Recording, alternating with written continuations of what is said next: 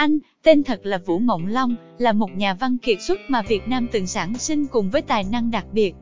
Ông được đông đảo quần chúng yêu mến bởi lối hành văn đậm chất giang hồ du đảng cùng những câu chuyện học sinh đầy mơ mộng. Và với những tài năng hiếm có của mình, ông đã sử dụng chúng như một vũ khí lợi hại không chỉ dùng để tạo ra những tuyệt phẩm, mà còn dùng để thể hiện cá tính của ông. Không ngần ngại nói bậy hay bày tỏ cái tôi thật sự trong tác phẩm như một việc làm để rủa những thứ bất công, chó má từ xã hội và kẻ thù. Ông sống giữa làng ranh của một thằng khốn ra vẻ tri thức và một văn hào với đầu óc tân thời.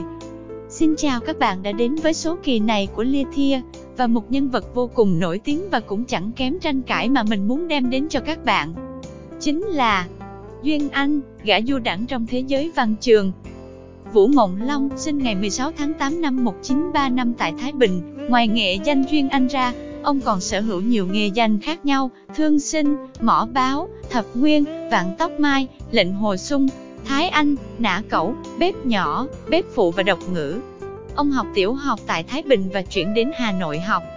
Ở Bắc, sau khi chứng kiến toàn bộ thăng trầm và những rối ren của xã hội, ông cùng gia đình chuyển vào Nam sống vào cuối năm 1954. Vào Sài Gòn năm 19 tuổi, ông phải lăn lộn dưới cuộc sống mới bằng nhiều ngành nghề khác nhau. Theo đoàn cải lương lưu diễn, quảng cáo cho gánh xiết rong, giữ xe đạp hội chợ, dạy kèm, dạy đàn guitar, dạy sáo và thậm chí diễn xiết sơn đông mãi võ cách bán thuốc đi kèm với diễn xiết nguy hiểm mua vui, xuất phát từ những thuyền nhân người Hoa di cư vào Sài Gòn. Bước ngoặt xảy ra vào năm 1960, nhà văn Nguyễn Mạnh Côn khi đó đang là chủ bút tờ báo chỉ đạo nổi tiếng tại Sài Gòn, và nhà văn trúc sĩ đã nhiệt tình nâng đỡ tài năng của Duyên Anh. Ông bắt đầu sự nghiệp viết của mình sau khi đã hoạt động trong nghiệp viết thơ được một thời gian. Ông viết tác phẩm đầu tay Hoa Thiên Lý và nhanh chóng nhận được sự khen ngợi về tài năng. Đến năm 61, sau khi tiền bối Mạnh Côn rời đi thì lúc đó, Duyên Anh đã trở nên nổi tiếng trên văn đàn miền Nam và ông tung hoành làng báo Sài Gòn với rất nhiều bút danh và công việc khác nhau. Tới đây thì cái bản tánh ngông của ông mới bắt đầu xuất hiện, với lối viết thẳng, thép và cay độc, ông hành nghề viết, và thể hiện nó dưới lối viết tấn công nạn nhân bằng những lời lẽ châm chọc và cái nhìn chẳng một chút thiện cảm với đối phương. Nạn nhân của ông không chỉ bao gồm kẻ xấu, cả những người mà ông cảm thấy đáng ghét trong tầm mắt là bê luôn lên báo khỏi nói năng, có cả giới trí thức, sĩ quan quân đội và tất nhiên là kẻ thù của mình. Đến nỗi sau này khi một số sĩ quan và giới chức Việt Nam Cộng Hòa đã phải thốt lên một cách bực bội, bảo thằng Duyên Anh câm cái mồm nó lại. Duyên Anh được xem như tay tổ trong loại sách suối con nít đập lộn, với những cuốn tiểu thuyết viết về giới du đảng rất ăn khách như điệu ru nước mắt, sa mạc tuổi trẻ, vết thù trên lưng ngựa hoang. Tác phẩm của ông từng ngợi ca tay anh chị Trần Đại, Đại ca thay như một kẻ giang hồ mã thượng. Có một giai thoại thú vị về ông rằng trong một bài phỏng vấn, tuần báo đời hỏi ông, tại sao trong thời buổi nhiễu nhưng lại tôn vinh một tay du đảng, sống ngoài vòng pháp luật lên tận mây xanh. Duyên Anh trả lời một câu xanh rờn vũ trụ, chính vì thời buổi nhiễu nhương, không có thần tượng cho tuổi trẻ, nên phải đi tìm cho họ một mẫu thần tượng. Xem ra, Trần Đại là xứng đáng hơn cả. Nói cho dễ hiểu thì trong thời cuộc chất chồng nhiều oan trái, dân gian hồ miệng bằng tay, tay bằng miệng, nói ít làm nhiều xem ra còn đáng tin cậy hơn là những kẻ chỉ luôn hô hào khẩu hiệu. Một sự móc mỉa không hề nhẹ nhàng.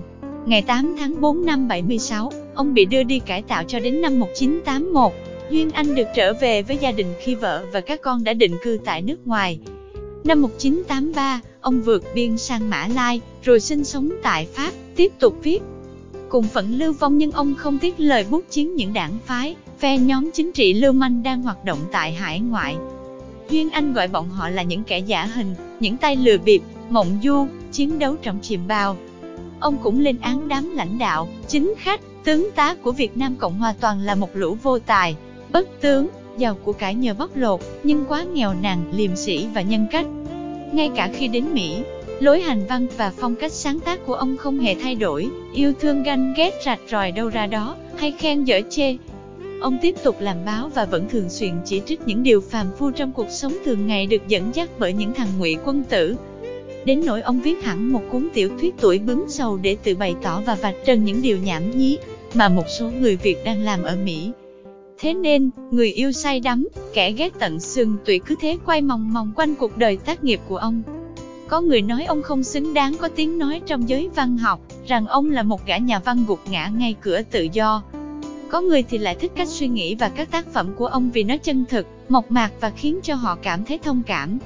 Mặc dù được biết đến là một nhà văn với lối viết thẳng thép, bộc trực và đôi lúc có vài nét chữ dụng tục, nhưng có lẽ ít có độc giả nào thấy được phong cách văn học trái ngược của Duyên Anh. Một bộ mặt văn học rất Tây, rất lãng mạn và mềm mỏng trong tác phẩm tên một loài hoa quê hương. Và cũng đúng thực, sau khi đã đọc qua tác phẩm ấy và bất chợt nhìn thấy tên tác giả, người ta không ngờ rằng nét văn ấy là của Tây Giang Hồ Duyên Anh. Tuy sự nghiệp gây ra nhiều tranh cãi nhưng tài năng của Duyên Anh thì chưa thấy một ai phủ nhận, bởi dường như nó là tiếng nói cho bộ phận quần chúng với một con mắt nghi ngờ vào thời cuộc, thể chế, xã hội và sự bình yên của họ. Một số tác phẩm ông viết ở hải ngoại được dịch ra tiếng nước ngoài và dựng thành phim, như Đồi Phan Ta, Một người Nga ở Sài Gòn. Thời gian này, ông cũng có viết thơ và soạn nhạc. Vào ngày 6 tháng 2 năm 1997, ông mất vì bệnh sơ gan tại Paris, Pháp và khép lại một sự nghiệp đầy huy hoàng với đủ những cung bậc cảm xúc và các gam màu nghệ thuật. Cuộc đời và sự nghiệp sáng tác của nhà văn Duyên Anh được coi như một bức tranh đa sắc màu, và đồng thời cũng là một sự khẳng định mang đến rất nhiều những tranh cãi. Văn của ông chê bai thời cuộc, suối dài con nít, đâm trọt và chọc quê nhiều cá nhân nổi tiếng. Và đồng thời, văn của ông là một thước đo, một định nghĩa cho phần tính cách ngông cuồng và thẳng tính trong văn học Việt Nam. Khép lại 25 năm cầm bút, Duyên Anh đã đường hoành bước lên ngôi đền của những huyền thoại văn sĩ, đem lại một cuộc sống vừa mơ mộng vừa xù xì khiến cho bao độc giả say mê, và khiến cho những kẻ đối lập cả người cùng phe lẫn kẻ thù ghét cay ghét đắng, nhưng không thể gạt ông ra khỏi hàng ngũ những tài năng xuất chúng. Bởi vậy, sẽ còn lâu lắm Việt Nam mới lại có một nhà văn có tính cách nóng nảy, bút chiến và gai góc như vậy, hoặc là chẳng thể nào có. Vì chỉ có một nhà văn duyên anh, và cũng chỉ có một nhà văn du đảng như ông mà thôi.